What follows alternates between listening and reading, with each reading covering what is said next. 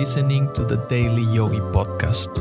Every weekday, I'll share timeless yogi wisdom in bite sized, relatable lessons you can apply immediately to help you expand your perspective on life.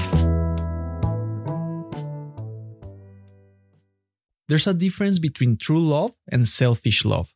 One is like sunshine, and the other is like a whirlpool. True love, like sunshine, radiates and shines over someone whether they love the sun or not. Selfish love, on the other hand, is like a whirlpool that sucks in all the attention and demands love in return. One is unconditional, the other one is not.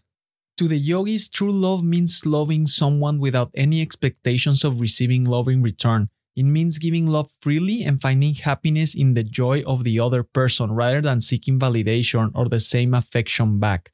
The very act of loving is what brings you happiness. Not, I love you if you do this, I love you if you love me back, I love you if you change this. Drop the ifs. Let go of your selfish desires and expectations. Just love. Be present with the person you love and at the same time, remain unattached. Allow your loved ones to be themselves, to do their own thing. Let them grow, let them learn. Listen to them without judgment, support them, and show your appreciation for them regularly. Instead of seeing love as a transactional exchange, view it as a limitless resource that you can tap into and share with others. Drop any fears or insecurities. Cultivate a sense of mind where your happiness is obtained from the fact that your loved ones are content and happy. And even if someone doesn't reciprocate your love anymore or never did, remain satisfied because you did your part in radiating your love, the only thing in your control.